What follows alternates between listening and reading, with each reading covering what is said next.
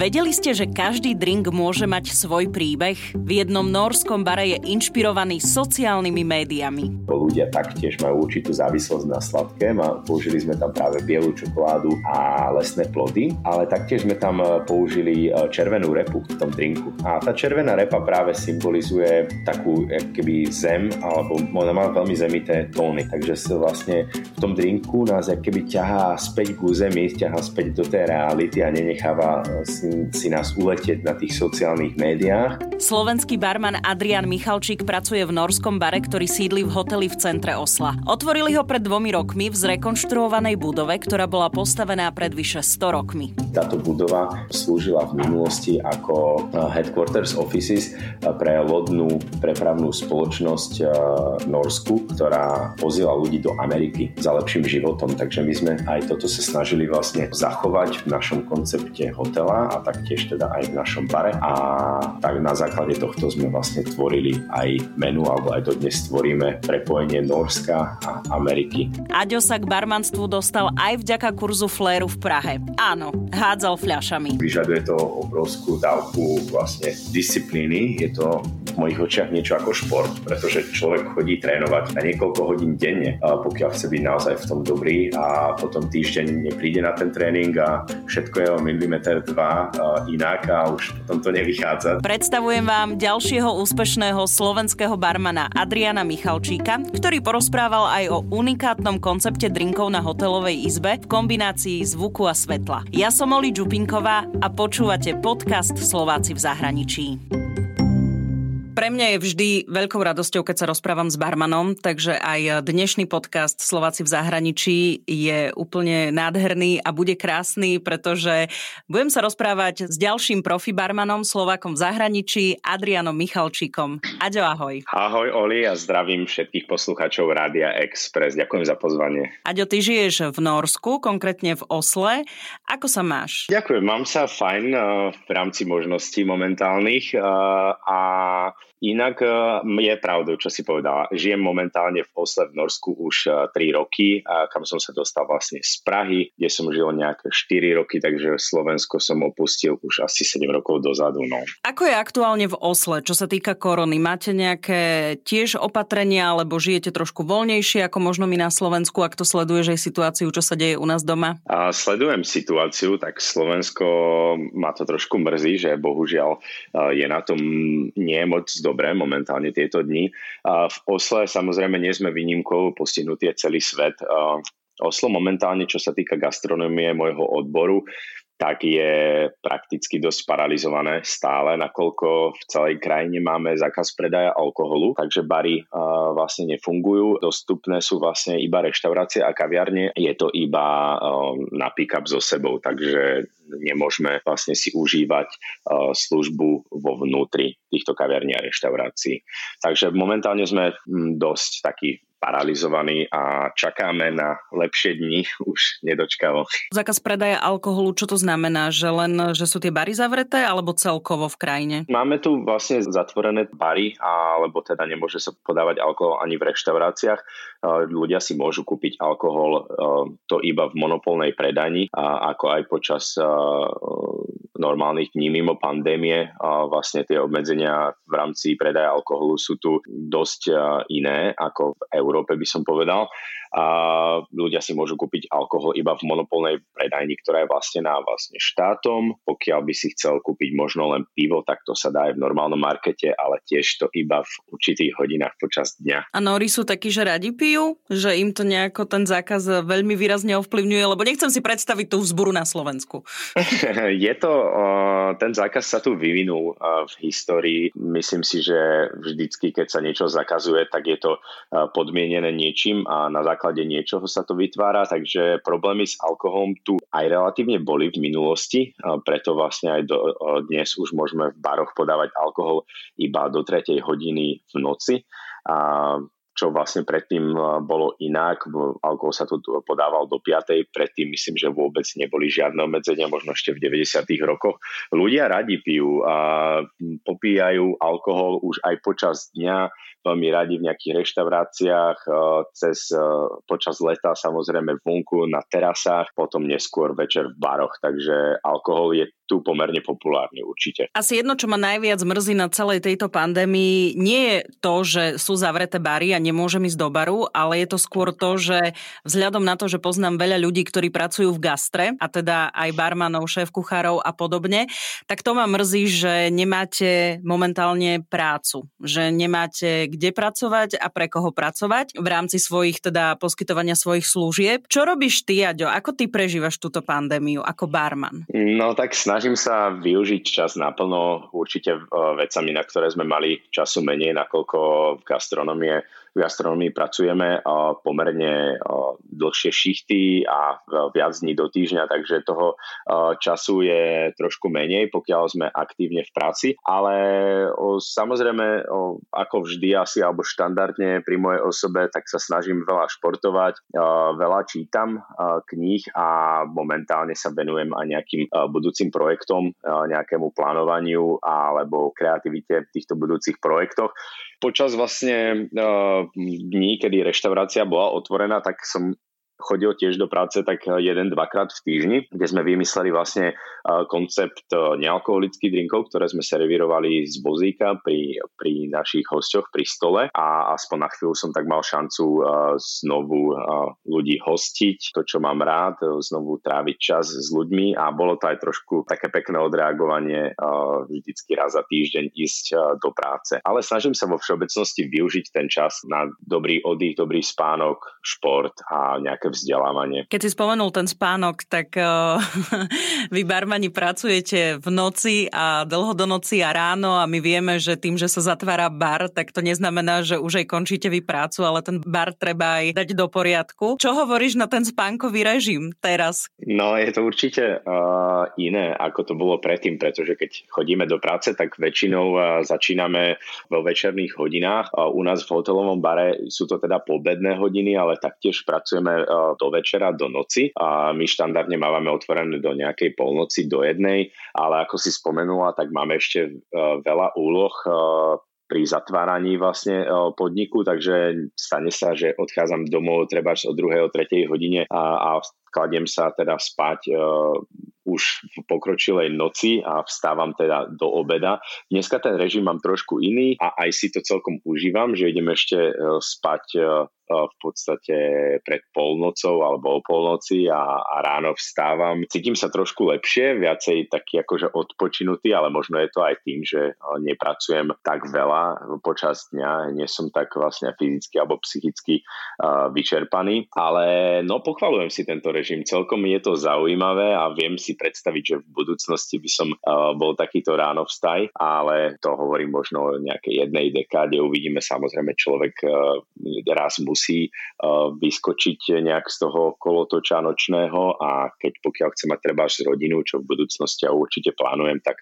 potom je asi efektívnejšie vstávať skôr ráno a v podstate zažiť ten celý deň s rodinou a vlastne aktívny. Chalani barmani na Slovensku sa vždy smiali, že keď oni idú z baru domov z práce, tak ja vstávam a idem do práce na ranné vysielanie. Takže má, má, máme to takto prehodené. Asi tak nejak to bude. No. My naozaj, ja milujem eh, prácu barmana, ale je to dosť spojené s prácou samozrejme v noci, lebo podávať alkohol cez deň eh, eh, nie je úplne tradičné alebo štandardné, takže je to bohužiaľ taký trošku mínus pre ľudí, ktorí majú radi deň, že musia teda dlhšie do noci byť aktívni, ale tak dá sa to zvládnuť samozrejme, pokiaľ človek si nadstaví dobre ten režim a vie to nakombinovať aj s nejakým odpočinkom, odreagovať sa prípadne nejakým športom, tak určite sa to dá zvládnuť zase. Nejaký zákaz vychádzania tiež u vás platí? Že musíte byť doma, musíte to držiavať nejaké pravidlá, alebo čo sa týka nejakého pohybu vonku, cvičenia? To momentálne zakázané nemáme. A máme akurát zakázané vlastne také stretávanie sa na nejakých návštevách alebo domácich párty, tam momentálne je to obmedzené iba že môžu ťa prísť navštíviť dvaja ľudia do tvojej domácnosti maximálne, ale čo sa týka pohybu vonku, tak e, zatiaľ obmedzený nie je. Nemáme dokonca povinné ani rúška vo vonkajších priestoroch. E, keď e, sa človek vlastne nachádza v, buď to v nejakom no, obchode, shopping centre a tak ďalej, ako vo vnútornom priestore, tak tam tie rúška musíme nosiť. Ale čo sa týka obmedzenia pohybu alebo nejakej tej, že policajnej hodiny, zákaz vychádzania a tak ďalej, tak to zatiaľ vôbec nemáme nemáme, až tak zlé tie čísla, takže dúfam, že na celom svete tá situácia sa bude zlepšovať.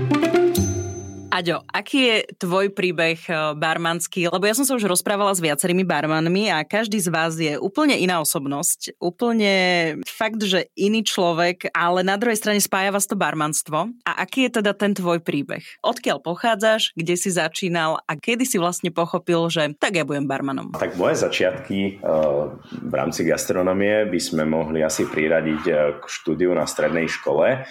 A na ktorú som sa prakticky dostal trošku náhodou, pretože ja už od mala som bol veľmi aktívny človek a to by moji rodičia vedeli potvrdiť, že bolo som mnou veľa radosti, ale aj starosti. A vždycky ma to ťahalo k športu a cez e, rôzne také aktivity alebo športy, ktoré sme hrávali vonku ako malé decka, či to bol basketbal, fotbal alebo hokejbal, som sa až dostal ku profesionálnej kariére vlastne hokejistu alebo teda hokejového brankára. A vlastne počas tejto kariéry som nemal až tak veľa času na, na štúdium, ale v štúdiu som bol vždycky dobrý. A svoje záujmy ešte čo som mal boli tiež v rámci nejakej kreatívnej oblasti a to som sa chcel roz, rozhodoval, že chcem ísť študovať vlastne vlastne na design, na drevárskú školu odbornú alebo teda na športovú školu, ale na obidve som si dal neskoro prihlášku, takže potom som hľadal najlepšiu školu,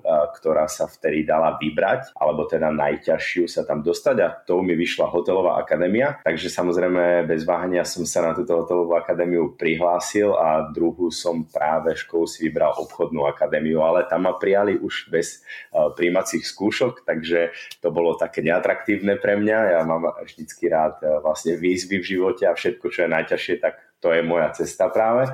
Takže ja som si vybral štúdium na hotelovej akadémii a tam vlastne som prvýkrát nejak prišiel e, do styku s gastronómiou, e, ktorá sa mi veľmi zapáčila hneď. E, v hotelovej akadémii bolo úžasné to, že sme mali možnosť vlastne si vyskúšať viaceré posty v rámci hotela od kuchyne cez čašníka, barmana, potom nejaké manažerské pozície, recepciu a tak ďalej. No mňa zaujalo určite teda to barmanstvo, pretože to bolo v bezprostrednom kontakte s ľuďmi a vlastne v takom centre diania všetko sa stalo. Takže to ma, to ma veľmi lákalo, zaujímalo a vlastne to bola asi taká moja prvá skúsenosť s gastronómiou a samozrejme potom som si začal aj barmanstvom už po škole privyrábať, keď som vlastne ďalej už nešportoval po 18 rokoch.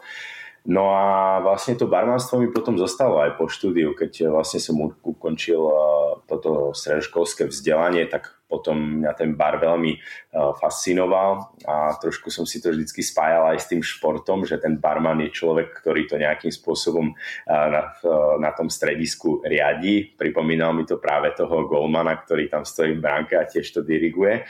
Takže ja som si to tak nejak spojil práve s tým barmanom, čo tam stojí na tom pódiu a mieša drinky pre ľudí aj takým stredobodom e, tej pozornosti Takže vlastne začal som uh, pracovať uh, po rôznych bároch. Samozrejme ako mladší človek som vtedy pracoval uh, aj v nočných kluboch. Bolo to konkrétne v Ministry of Fun, vlastne v Banskej Bystrici, kde som strával nejaké 4 roky. No chcel som sa potom posunúť ďalej. Mňa aj bavil ako pohyb a flair, takže ja som vlastne v tom čase ešte sa snažil hádzať s flaškami a trénovať teda ten flair a na, na základe tohto som vlastne sa dostal do Prahy, kde som chodil na taký kurz Pražskej barovej akadémie. Dochádzal každý týždeň do Prahy a naspäť dozvolená, takže to bolo celkom náročné. Tých 15 tisíc kilometrov za 3 mesiace, ale mm-hmm. stále to za to, lebo tam potom som dostal vlastne ponuku byť súčasťou tohto vzdelávacieho programu a teda pomáhať, vzdelávať vlastne už barmanov. No a tak som vlastne sa presťahoval do Prahy a tam som teda robil tiež po rôznych e, baroch, až som sa dostal vlastne do baru Leffler, kde som tak prvýkrát e, vlastne si pričuchol k tej mixológii a boli to krásne časy. No. Vtedy, som, vtedy som naozaj netušil, že sa mi v tom podarí byť možno o nejak trošku lepší. Vtedy, keď som dostal túto pozíciu e, v bare Leffler, tak som si myslel, že ma z toho baru vyhodia, pretože som nemal také znalosti. Ale samozrejme je to o tom, alebo živý dôkaz toho, že človek pokiaľ chce, tak sa dá naučiť naozaj veľké množstvo vecí. Takže ja som e, tam eh, pilne pracoval na tom, aby som eh, sa zdokonalil, eh, čo sa týka tých vedomostí, pretože nechcel som sa nikdy dostať do takého momentu, že vlastne host by sa na niečo spýtal a ja by som nevedel odpovedať. Takže to mm-hmm. som nechcel nechať dopustiť. No. Vrátim sa ešte k tej škole. To bol vlastne mm-hmm. odbor kuchár-čašník? Nie, toto bola hotelová akadémia. Veľa ľudí práve sa pozera na to, že na hotelovej akadémii, že čo tam študuje, že to bude určite nejaký kuchár alebo bude, čo bude z teba v budúcnosti čašník. A dosť ľudí takým možno nepekným pohľadom sa pozerá na to remeslo, bohužiaľ, ale myslím si, že v posledných rokoch už sa to začína meniť a čo sa týka nejakého kuchár, nejaké kuchárčiny, barmanstva alebo čašníkov celkovo, tej gastronomie. Celé to gastro. Tak, takto gastro sa dostáva na lepší uh, taký level už aj vlastne v očiach ľudí, čo som veľmi rád. A na hotelovej akadémii ako som spomenul, je tam eh, vlastne aj kuchár, aj čašník, eh, samozrejme aj barman, ale máme tam eh, ďaleko viac vlastne postov v rámci hotela, takže to je recepčný, môže tam byť vlastne food and beverage manager, môže tam byť guest relationship manager a tak ďalej, takže je tam, je to pomerne náročné štúdium, ktoré trvá vlastne 5 rokov ako stredoškolské štúdium, o jeden rok viac ako asi štandardné nejaké gymnázium a tak ďalej. Keď si sa teda presťahoval do tej Prahy a sám si povedal, že najprv si chodil na ten no, program vzdelávací, potom mm. si no, sa stal súčasťou toho programu, až nakoniec si pracoval v tom pražskom bare. Ja viem, že medzi vami barmanmi sa ten pražský bar Le Flair sa volá, mm-hmm, dobre to hovorím, spomína veľmi často. Čím je tento bar špecificky v Prahe? Myslím, že za prvé atmosférou je to krásny koncept, ktorý, do ktorého keď vôjdeš, tak je ten element tej atmosféry je veľmi dobre nadstavený. Je tam super muzika, super hudba, je to pekne osvetlené a to je asi taká prvá vec, ktorú si človek všimne. Zároveň v momente, kedy mu niekto už otvára dvere a víta ho. Takže akože takým najpodstatnejším bodom pre mňa je asi tá hospitality, tá pohostinnosť, o čo tu ide a tam som dostal veľmi dobrú školu, vlastne alebo veľmi dobrú prax som tam získal v rámci tej pohostinnosti. Je to o tom, ako dokážu vlastne, alebo ako sme dokázali celý tým vlastne hostiť ľudí a naozaj e, vnímať ich celým našim telom a dušou a, a snažiť sa im vlastne sprostredkovať e, ten zážitok, ten pekný večer, dodať im tú starostlivosť. Takže myslím si, že tá hospitality bude asi takým bodom číslo jedna vlastne pre tento krásny bar v centre Prahy. Taktiež ešte potom veľmi zaujímavý je samozrejme ten koncept toho baru, lebo každý bar má svoj koncept. Tento bol inšpirovaný vlastne francúzskom celkovo a dobou Belle Epoch, ktorá tam bola na začiatku 20. storočia, takže to bolo super napojené vlastne na veľmi veľký výber šampanských vín a taktiež špecializované napríklad na absint alebo mali sme veľký výber koniakov a tak ďalej. Všetko, čo je so s francúzskom spojené. Takže asi toto a samozrejme dobré koktejly. A tie koktejly tam boli asi nás, naozaj na svetovej úrovni a tam som si tak pričuchol k tomu, ako vlastne ich vytvárať, ako ich reprodukovať a ako ich podávať ľuďom.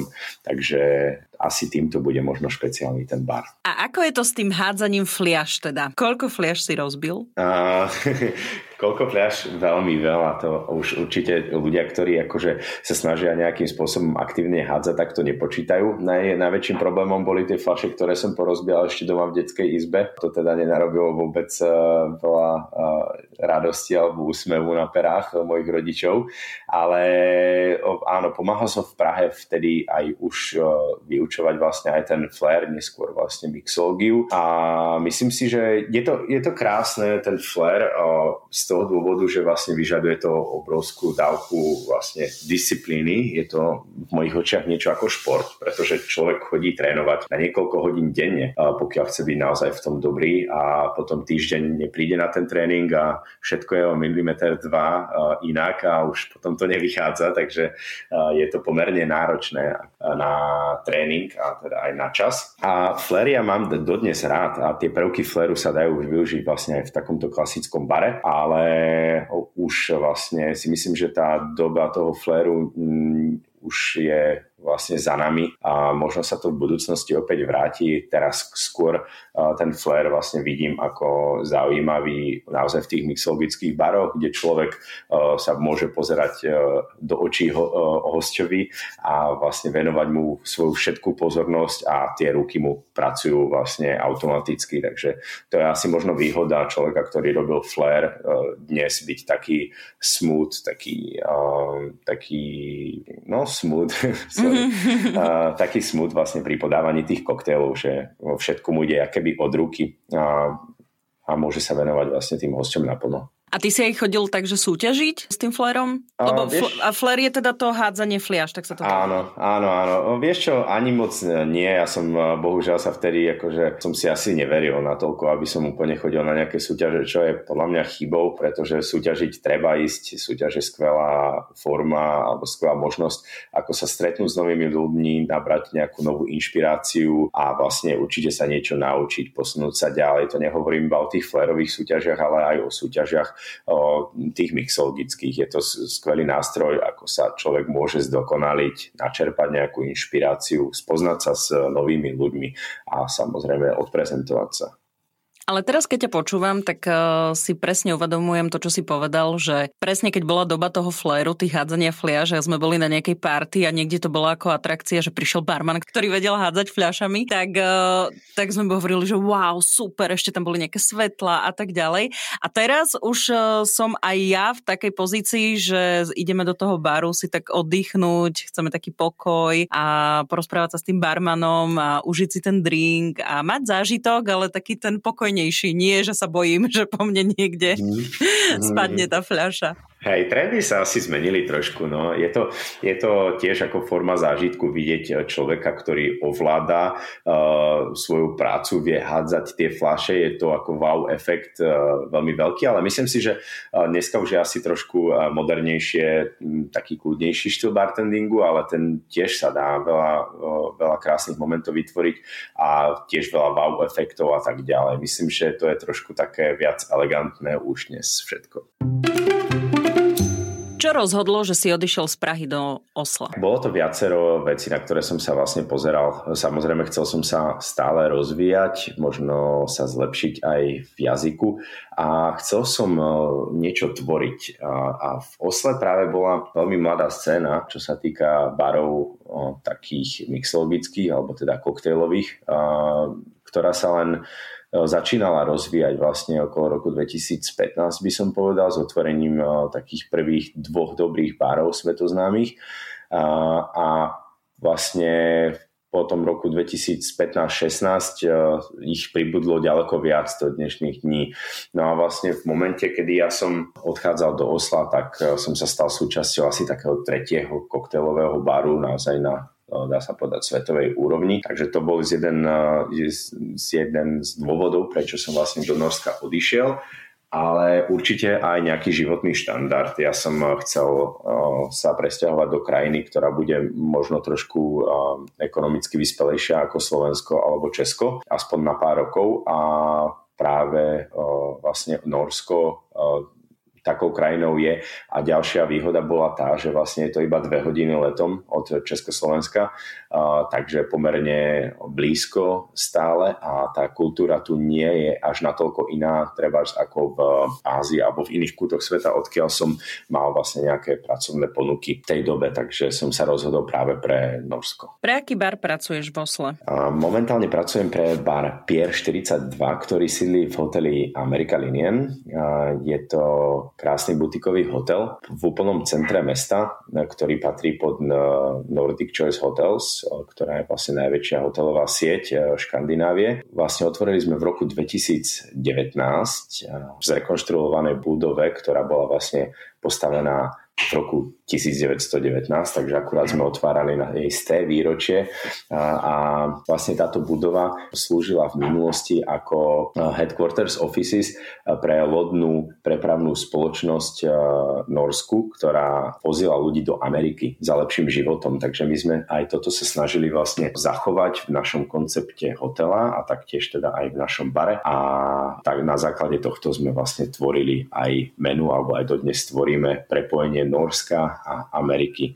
Takže to je bar, v ktorom pracujem teraz. Čím je iný ako možno iné bary? Lebo ja viem, že aj vy ste získali ocenenie teraz, čo bol zverejnený naposledy rebríček top 50 svetových barov. Mm-hmm. Čím je iný náš bar? Znovu by som uh, asi mm, tak vypichol možno tú hospitality, uh, ktorá už teraz ju nájdeš aj v ostatných baroch uh, Osla alebo Norska. Vo všeobecnosti, nakoľko som spomenul, že tých dobrých svetových barov máme asi možno 7 už dneska v našich uh, v našej lokalite, ale e, je iný tým, že vlastne už od prvého momentu si myslím, že človek sa cíti vítaný. Toto je jeden zo znakov, ktorý sa snažíme, alebo jeden z hlavných bodov, e, ktorý sa snažíme e, doručiť alebo vytvoriť v našom hoteli alebo v bare, že sa staráme o ľudí a snažíme sa im venovať vlastne od začiatku na 100% ako vojdu, takže je to od toho privítania čistého prostredia, dobrej atmosféry až po ten, vlastne, po ten finálny produkt. Myslím si, že týmto sa trošku odlišujeme. Je to krásny hotelový bar, nie je to vlastne koncept, ktorý by bol ako nezávislý malý bar a tá hospitality si myslím, že je takým takým číslo jedna vlastne, prečo tento koncept je trošku odlišný. Myslíš, Taktiež, uh-huh. myslíš že Staráme sa o tých hostí hneď od začiatku, že keď prídem k dverám vášho baru, mm-hmm. tak nečakám ani sekundu, aby som sa rozhliadla, že bože, som tu správne, čo to je za podnik, budem sa tu cítiť v poriadku, ale že hneď v úvode už sa mi niekto venuje?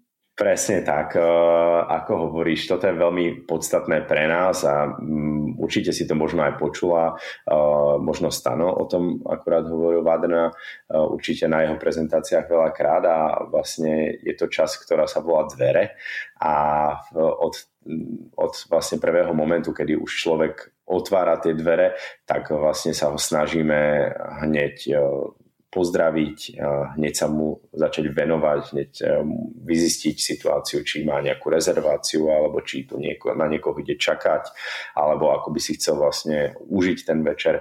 Takže my vlastne máme aj počas e, takých viac busy dní máme svojho hosta, ktorý vlastne uvádza ľudí a víta ich a počas dní, ktoré sú vlastne v týždni, tak sa snažíme vždycky ten človek, ktorý, ktorý pracuje ako čašník, tak pristupuje a víta týchto ľudí. Myslím si, že to je veľmi, veľmi podstatné od, hneď od prvej sekundy, od prvého momentu vlastne urobiť jak keby dobrý feeling tým ľuďom, vlastne, aby sa cítili uh, vítaní vlastne už hneď od začiatku. Potom človek uh, keď, keď sa cíti takto príjemne, tak eh, si podľa mňa už je ten večer viac a, a cíti sa byť taký docenený. A o to asi v bare ide, aby ten človek eh, naozaj odchádzal šťastnejší, než do neho vojde. Takže na to sme tam my, aby sme im urobili pekný večer a myslím si, že keď človek by od prvého momentu to necítil, eh, že naozaj niekto mu dáva srdce na dlani, tak potom už sa ťažko asi dostáva cez nejaký negatívny začiatok do tej komfortnej zóny. Vy ste hotelový bar. A je nejaký aj rozdiel medzi tými hostiami, ktorí sú ubytovaní v hoteli a prídu k vám na drink, alebo potom medzi hostiami, ktorí prídu len preto, že vedia, že toto je naozaj dobrý bar, viem, že tu sa budú ku mne správať veľmi pekne, dostanem kvalitný servis, dostanem super drink a užijem si to? Mm, ja sa moc nepozerám na hostí, akože či je hotelový host alebo nie. Moc tie rozdiely tam ani myslím si, že nie sú až tak viditeľné a snažíme sa pristupovať ku každému hostovi individuálne. To neznamená, že je to hotelový host, tak musím teraz byť iba k nemu milý aj v prípade, že by napríklad on nerešpektoval náš servis alebo, alebo náš personál trebárs. Vždycky sa snažíme vlastne takú pokiaľ dojde k takej situácii, tak to samozrejme nejakým solidným spôsobom vyriešiť, ale čo sa týka ľudí z ulice, tak si myslím, že sú takisto dôležití pre nás ako hoteloví hostia, takže nerobíme veľmi nejaký rozdiel a myslím, že ani není veľmi viditeľný rozdiel, keď je host hotelový alebo host z ulice. Myslím si, že tam nejaký rozdiel ani nie je. No. Inak je to veľmi zaujímavé, lebo niekedy sa mi vždy ten hotelový bar spájal s tým, že patrí k hotelu a chodia tam iba hoteloví hostia, ktorí sú teda ubytovaní. Ale potom som neskôr zistila, že e, keď som začala viac cestovať, tak som si uvedomila, že tie najlepšie bary sú práve v tých hoteloch. A úplne najviac sa mi stalo, keď som bola v Tel Avive v Izraeli, boli sme ubytovaní v jednom hoteli a samozrejme, že kamaráti barmani hovorili, že ktorý bar mám navštíviť a zistili sme, že vedľa nášho hotela je úplne malinký hotel a v ňom je úplne malý hotelový bar, ktorý bol v top 3 trojke najlepších barov v Izraeli. A bolo to úplne akože fascinujúce, že tie koncepty, ktoré sú v tých hoteloch, dokážu ako keby vytvoriť takéto tajomné miesto ešte aj v tom hoteli, ten bar. Aspoň pre mňa, čo som to tak začala si viac rokmi uvedomovať. Mm-hmm. Určite je to pravdou a myslím si, že uh, je to aj v histórii veľmi tak zakorenené, že tie dobré bary alebo kvalitné bary boli často súčasťou hotelov a myslím, že to je skvelá atrakcia aj pre hotelových hostí, že majú dobrý hotelový bar v hoteli, v ktorom sú ubytovaní a, a tí ľudia sklznú do toho baru a nasajú atmosféru. Je to veľmi príjemné, si myslím, zistiť, že máte dobrý bar v hoteli. Určite áno. No a dobrý bar má nielen dobrých barmanov a kvalitnú hospitality a celý servis a pekné prostredie, ale aj dobré drinky. Ten drink je už automatické, že od dobrého baru očakávame dobrý drink. Tak e, vy máte nejaké špecialitky vo svojom menu? Dobrý bar má vlastne dobré koktejly a prakticky e, dobrý koktejl už si môžeš dať kdekoľvek. Ja hovorím tak, že pre mňa úspešný bar e, by mal splňať vlastne také tri základné piliere. Prvým je určite stav stav, ktorý v ňom pracuje, e, druhý je ten produkt a tretia je atmosféra. E, toto možno každý jeden ten pilier môže robiť nejaký rozdiel proti inému baru a ten produkt určite je jednou z veľmi podstatných vecí, ktoré, ktoré nás rozlišujú ako bary. Pretože dobrý koktel a výborný koktel je tiež rozdiel a s našim eh, produktom my sa snažíme doručiť zážitok uh, našim hostom. Takže naše koktelové menu uh, vždycky obsahuje pestrý výber vlastne rôznych drinkov s rôznymi chuťami, s rôznymi príchuťami a podávané v rôznych vlastne špeciálnych pohároch alebo so špeciálnymi servismi podávané a vždycky uh, sa snažíme uh, doručiť ten koktail s, s príbehom, alebo vždycky to teda robíme. A toto si myslím, že je možno ešte z jeden z uh, bodov, ktoré nás trošku odlišujú od ostatných barov, či už v našom meste, alebo možno aj celosvetovo, že vlastne každý jeden drink, ktorý servírujeme z nášho signatúrneho koktejlového menu, má príbeh. A ten príbeh je napojený na suroviny, ktoré sú v drinku použité a na samotný servis. Takže myslím si, že toto je taká zaujímavá vec na našom bare. A ľudí to baví, ľudia majú radi vlastne tento experience, majú radi to, že sa môžu niečo naučiť, prípadne zabaviť, ako počúvajú vlastne nás, ako počúvajú ten personál, ktorý im vlastne hovorí tieto stories a častokrát ľudia aj prichádzajú do nášho baru, ktorí tam už boli, vracajú sa naspäť a prinášajú nových ľudí a, a často im povedia, že ty si musíš objednať tento koktail, pretože tam je proste skvelá story napríklad k tomu. Snažíme sa družiť zážitok, ako som povedal. Máme napríklad koktail, ktorý je na, vlastne na menu, na našom starom menu prvom, ktoré, s ktorým sme spúšťali uh, bar, tak ten drink je inšpirovaný práve sociálnymi médiami. A to je, to je v dnešnej dobe veľmi taká frekventovaná tematika asi a každý je nejakým spôsobom na tie sociálne médiá závislý. Takže my sme vytvorili taktiež koktel, ktorý uh, sme spojili vlastne uh, s takou dezertnou chuťou, lebo ľudia taktiež majú určitú závislosť na sladké. A použili sme tam práve bielu čokoládu a lesné plody, ale taktiež sme tam uh, použili červenú repu v tom drinku. A tá červená repa práve symbolizuje takú keby zem, alebo ona má veľmi zemité tóny. Takže vlastne tom drinku nás keby ťahá späť k území, ťahá späť do tej reality a nenecháva eh, si, si nás uletieť na tých sociálnych médiách a v podstate je to bazované na, na guatemalskom rume, tento koktel. Ale čo je na, také špeciálne na tom, popri tejto story, je tá, ten fakt, že keď človek si na tento drink objedná, tak my prichádzame práve s takou oldschoolovou polaroidovou kamerou k stolu, a vlastne pýtame sa ich, že či uh, môžeme im urobiť fotku. Častokrát sa to snažíme zakryť niečím, že môjim snom bolo treba stať sa fotografom a že ako vidíte, nes, nesplnil sa mi ten sen a dneska pracujem ako barman, ale neviem sa s, s tým zmieriť a stále chcem trénovať a stále chcem vlastne ľudí fotiť a verím tomu, že možno raz budem fotografom, tak môžem, môžem odfotiť aj vás, dneska vypadáte skvele tak vlastne tí ľudia samozrejme sa nechajú odfotiť a keď servírujeme ten koktel, tak ten koktel prichádza práve s týmto polaroidovým obrázkom našich hostí. A vtedy oh. prichádza ten moment, eh, kedy ľudia, niektorí sa dokonca rozplačú, niektorí sa začnú smiať, ale proste sú veselí. Hej. Je to veľmi emotívny moment.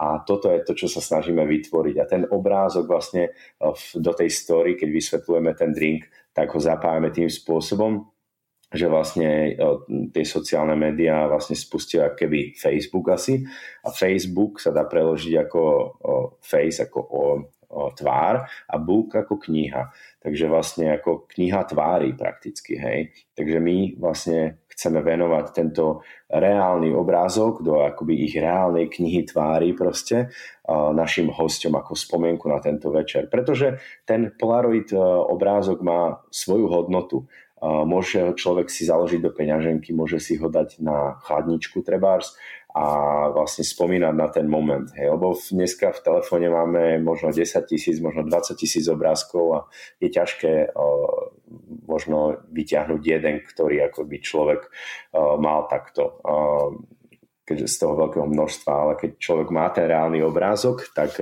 tak má to reálnu hodnotu a vždy si spomenie na to, že bol v našom bare, zažil tam také, e, také momenty so svojimi priateľmi a tak ďalej. Takže napríklad tento koktel bol tiež jeden z drinkov, ktoré, ktoré nám priťahovali nových ľudí a samozrejme aj dobrý marketingový ťah, pretože tí ľudia to radi fotia, radi to promujú na tých sociálnych médiách, čo nám pomáha e, dostať vlastne nových hostí do nášho baru, ale e, veľakrát samozrejme doniesli svojich priateľov, svoje rodiny a hovorili im, že musíš si objednať tento koktel, že prečo, prečo, no, že uvidíš. A že keď tam prídeme ich odfotiť, tak oni jasne, jasne, poďme sa odfotiť. Už, už sú tak, že takí pyšní sú na to, že oni ten drink poznajú a prezentujú to ako svoje. Čo je najlepšia reklama keď máte spokojných hostí, eh, ktorí vlastne pekne rozprávajú o vašom, eh, o vašom koncepte, o vašich drinkoch, o vašej hospitality. To je najlepšia reklama pre bar, si myslím. Takže toto bol jeden z takých asi špeciálnych drinkov, ktoré my podávame. Áno, s tým súhlasím, lebo tiež sama odporúčam mojim kamarátom, keď sa mi niečo páči niekde, ale nehovorím len o baroch, ale aj keď som so službami spokojná a naozaj som sa cítila niekde dobre. Na druhej strane, ja teda mám už nejaké tie rozhovory s vami napočúvané aj z tohto barmanského sveta, nejaké tie mm podcasty. A viem, že sa aj rieši niekedy téma, že keď vymýšľate tie drinky, tak je to presne aj o tom, že rozmýšľam aj, ako bude fotogenicky, alebo že či bude, že či si ho budú chcieť ľudia fotiť, alebo to bude len urobený v nejakom klasickom pohári a, a, a podobne. Že ten výber toho celého. Určite áno, my určite rozmýšľame aj nad vizuálnou stránkou koktelu, pretože je to veľmi dôležité, ako si povedala. Dneska je tá doba, kedy ľudia radi všetko fotia, či je to jedlo, či sú to drinky, takže nám robia určitý marketing už cez ich sociálne médiá. Takže určite ten drink by mal vypadať pekne a mal by byť príjemný na pohľad. Hovorí sa aj, že first taste is with ice, takže ako tá prvá chuť vlastne uh, už sa začína od toho prvého pohľadu. A je to aj pri ľuďoch, takže človek pokiaľ vypadá sympaticky a je proste usmievavý uh, k niekomu a ukazuje takú vlastne otvorenosť tým ľuďom, tak sa človek cíti príjemne a to by malo platiť podľa mňa aj pri koktejli, že koktail by mal byť pôvabný na oko, lákavý. A na týmto určite rozmýšľame, keď kreujeme menu. Určite sa zameriavame samozrejme na chuť, hej, na tú story, ale tá vizuálna časť je tiež veľmi podstatným aspektom pri tvorbe drinkov. Keď je v hoteli, v ktorom sídli bar, v ktorom pracuješ, uh, ubytovaný host, tak môže si drink objednať aj na izbu? Som veľmi rád, Oli, že sa pýtaš e, na túto otázku, uh, pretože my sme vytvorili taký unikátny koncept. Dá sa samozrejme zobrať... Presne aj... preto sa pýtam. Dá sa samozrejme zobrať drink aj z baru, hej, alebo teda vieme doručiť koktail aj z baru, určite na izbu, ale my sme samozrejme sa snažili ísť trochu ďalej. Vždycky sa snažíme vymyslieť vymyslieť niečo nové, inovatívne a niečo špeciálne. Prečo by sa ten host vrátil k nám, či už je to v bare, alebo je to v rámci hotela. A čo sa týka toho eh, room servisu, teda servisu na hotelových izbách, tak sme vytvorili koncept, eh, ktorý servirujeme z takého vozíka, ktorý si vlastne donesieme na tú izbu host si nás môže objednať, my prichádzame na izbu a vlastne máme signatúrny koncept, e, ktorý, v ktorom máme 4 koktejly, ktorý v podstate meníme e, raz za rok a, a máme taký multisenzorický koncept, ktorý, v ktorom servírujeme vlastne 4 rôzne drinky e, s podporou z svetla a zvuku taktiež. A je to pekná show, ktorú človek si môže užiť zo, zo svojej z pohodlia, z, z pohodlia svojej postele. A, takže je to veľmi unikátne. Není to len, že by sme tam servírovali nejaké klasické koktejly, ktoré samozrejme vieme doručiť z baru, ale no, my sme vytvorili teda tento koncept štyroch drinkov, ktoré si host môže buď to objednať jeden, alebo môže si objednať aj štyri. A stalo sa to veľmi populárnym v čase, keď sme ešte teda mohli tu servírovať alkohol tzv. pred, pred covidovým obdobím, tak sme vlastne chodievali niekoľkokrát za noc vlastne na, alebo za večer na, na tento servis na hotelových izbách. Takže veľmi populárne, veľmi dobrú odozvu to malo. Kombinácia zvuku a svetla, čo to znamená? Trošku mi to opíš. Tu som sa snažil vlastne vytvárať ten koncept trošku iným spôsobom, pretože v bare samozrejme sme nejakým, e, z nejakej časti limitovaní. Vieš, keď by sme uh, podávali tam uh, koktel, ktorý by vlastne chcel keby nasytiť všetky naše vnemy, ako je čuch, hej, môžeme, teda môžeme cítiť, môžeme vidieť, môžeme chytiť a tak ďalej, tak tam v bare je to pomerne komplikované. Aj keď na novom menu teraz podávame drink, ktorý má no, treba svetlo a hráme sa nejak s aromami a tak ďalej, ale nikdy to nemôže byť také až e, rušivé pre treba z okolitých hostí, ktorí by tam boli. Hej, že keby sme použili, neviem, dym, ktorý by bol veľmi intenzívny a silný popri tom drinku a niekto by sedel vedľa, tak by to mohlo byť rušivé.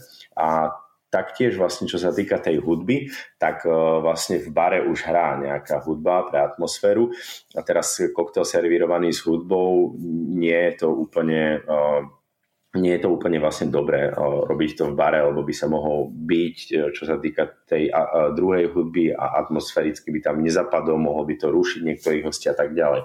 Kdežto v izbe máme vlastne úplne voľné ruky. Že? A takto som sa snažil práve e, stavať k tomu, keď som vytváral tento koncept, že tam práve môžeme, tam práve je priestor na to um, použiť vlastne zvuk a použiť e, svetlo, použiť nejakú arómu.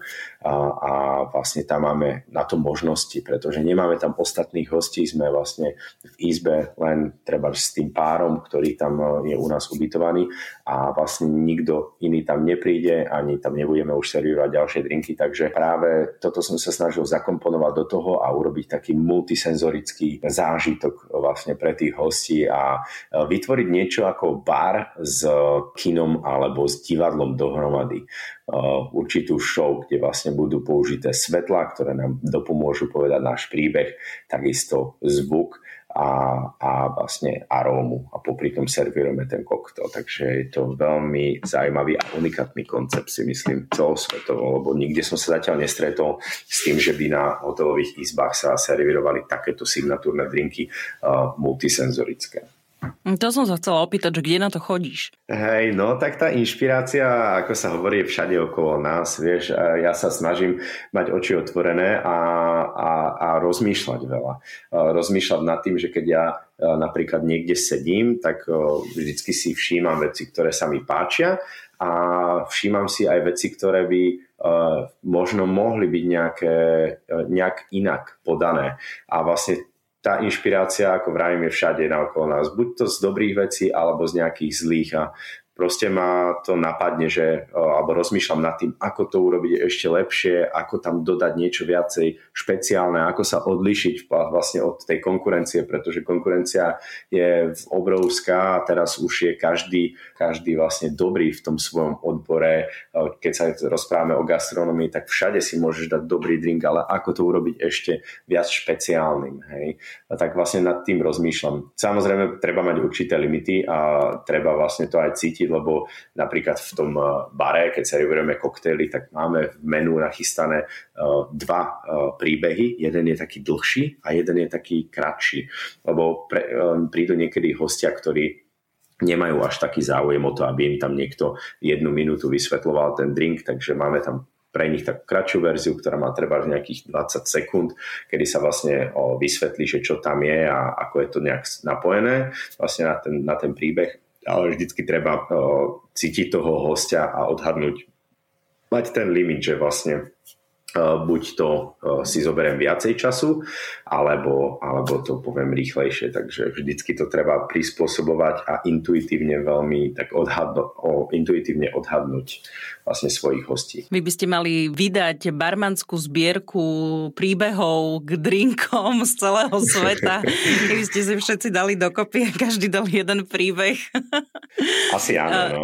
Ten barman prináša veľmi zaujímavé momenty a ja som len rád, že vďaka tebe, Trebars, je to ešte viacej medializované a môžeme sa o to podeliť, pretože naozaj, ako sa hovorí, že barman je aj psychológ z určitej časti a stáva sa nám to na dennej báze. To som si uvedomila asi pri mojom prvom rozhovore s barmanom, s Maťom Hudákom, keď začínal mm-hmm. v mhm. Londýne. Vtedy som mu asi prvýkrát tak povedala, že vy ste vlastne takí psychológovia. Podľa toho, čo mi začal všetko rozprávať, že ako pracuje a teda tými rokmi, čo spoznávam váš svet, tak vy ste psychológovia a dobrí herci.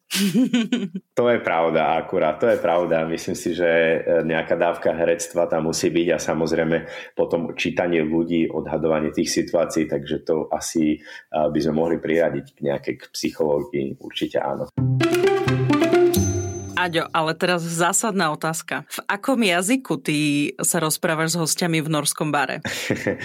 Tak e, našťastie e, môžem sa rozprávať anglicky tu a s angličtinou teda absolútne nemám žiadny problém, pretože je to taký keby druhý oficiálny jazyk Norska. E, som veľmi šťastný za toto, pretože norština bohužiaľ pre moje ucho nie je veľmi privetivý jazyk a je to taký, taká miešanina vlastne keby ugrofínskeho jazyka, ktorý má teda maďarské korene s nejakou keby holandštinou, ktorá je pomiešaná nemčina s angličtinou. Takže je to, je to pomerne, pomerne taký ťažší jazyk na výslovnosť hlavne.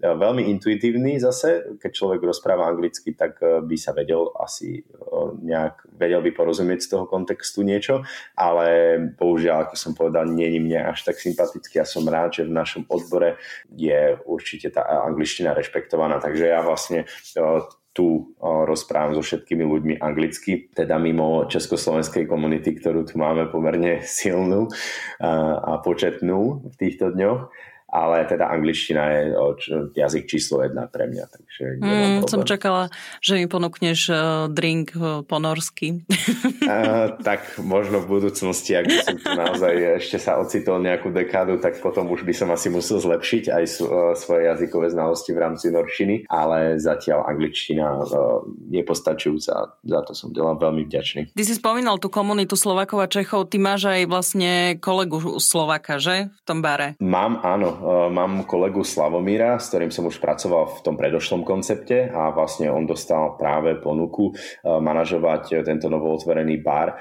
a ja teda pracujem eh, pod jeho vedením ako, ako head barman. Takže vlastne to je jeden kolega a Teraz v týchto dňoch už máme ešte jedného slovenského kolegu, ktorý sa pripojil z českého baru Black Angels a v ktorom pracoval ešte jeden Čech, ktorého máme tiež v týme, takže máme posadku štyroch Čechoslovákov v našom bare, čo je najpočetnejšia posadka v týchto dňoch zo všetkých tých barov, ale keď by si sa prešla, alebo keď, keď prídeš do Osla, tak e, určite v tých popredných baroch nájdeš vždycky aspoň jedného, dvoch e, Slovákov alebo Čechov, ktorí vlastne ten bar nejakým spôsobom vedú. Ja hovorím, stačí spoznať jedného barmana a poznáš celý svet, takže... áno, áno, československá komunita barmanov e, po celom svete, ako my sa nazývame Čekoslovenská Slovak Bar Mafia, tak je veľmi, eh, veľmi početná. Sme rozrastení prakticky všade a som za to veľmi rád, pretože vlastne takto eh, človek, aj keď má nejakých hostí a pošle ich niekam eh, alebo cestujú do nejakej inej krajiny, tak vie im odporučiť nejaký dobrý bar, kde niekoho pozná a vie, že je v dobrých rukách potom. Takže ja som za to veľmi rád. Aďo, aké sú tvoje plány do budúcna? Čo sa týka aj tvojej profesie, veríme, že teda pandémia koronavírusu sa nejakým spôsobom čoskoro pominie a uvoľnia sa opatrenia a bude sa pracovať ďalej. Tvoje plány sú zatiaľ ostať v Norsku a potom sa uvidí, alebo aj e, tak zvažuješ, že by si možno ešte išiel niekam ďalej sa vzdelávať, učiť, skúšať nové veci? Tak mám niekoľko alternatív. To je vždycky e, rozprávať o budúcnosti je pomerne komplikované, lebo človek nikdy nevie, čo sa mu pritrafí a ja som veľký dobrodruh, takže prípada úvahy aj to, že by som ešte sa posunul do nejakej inej krajiny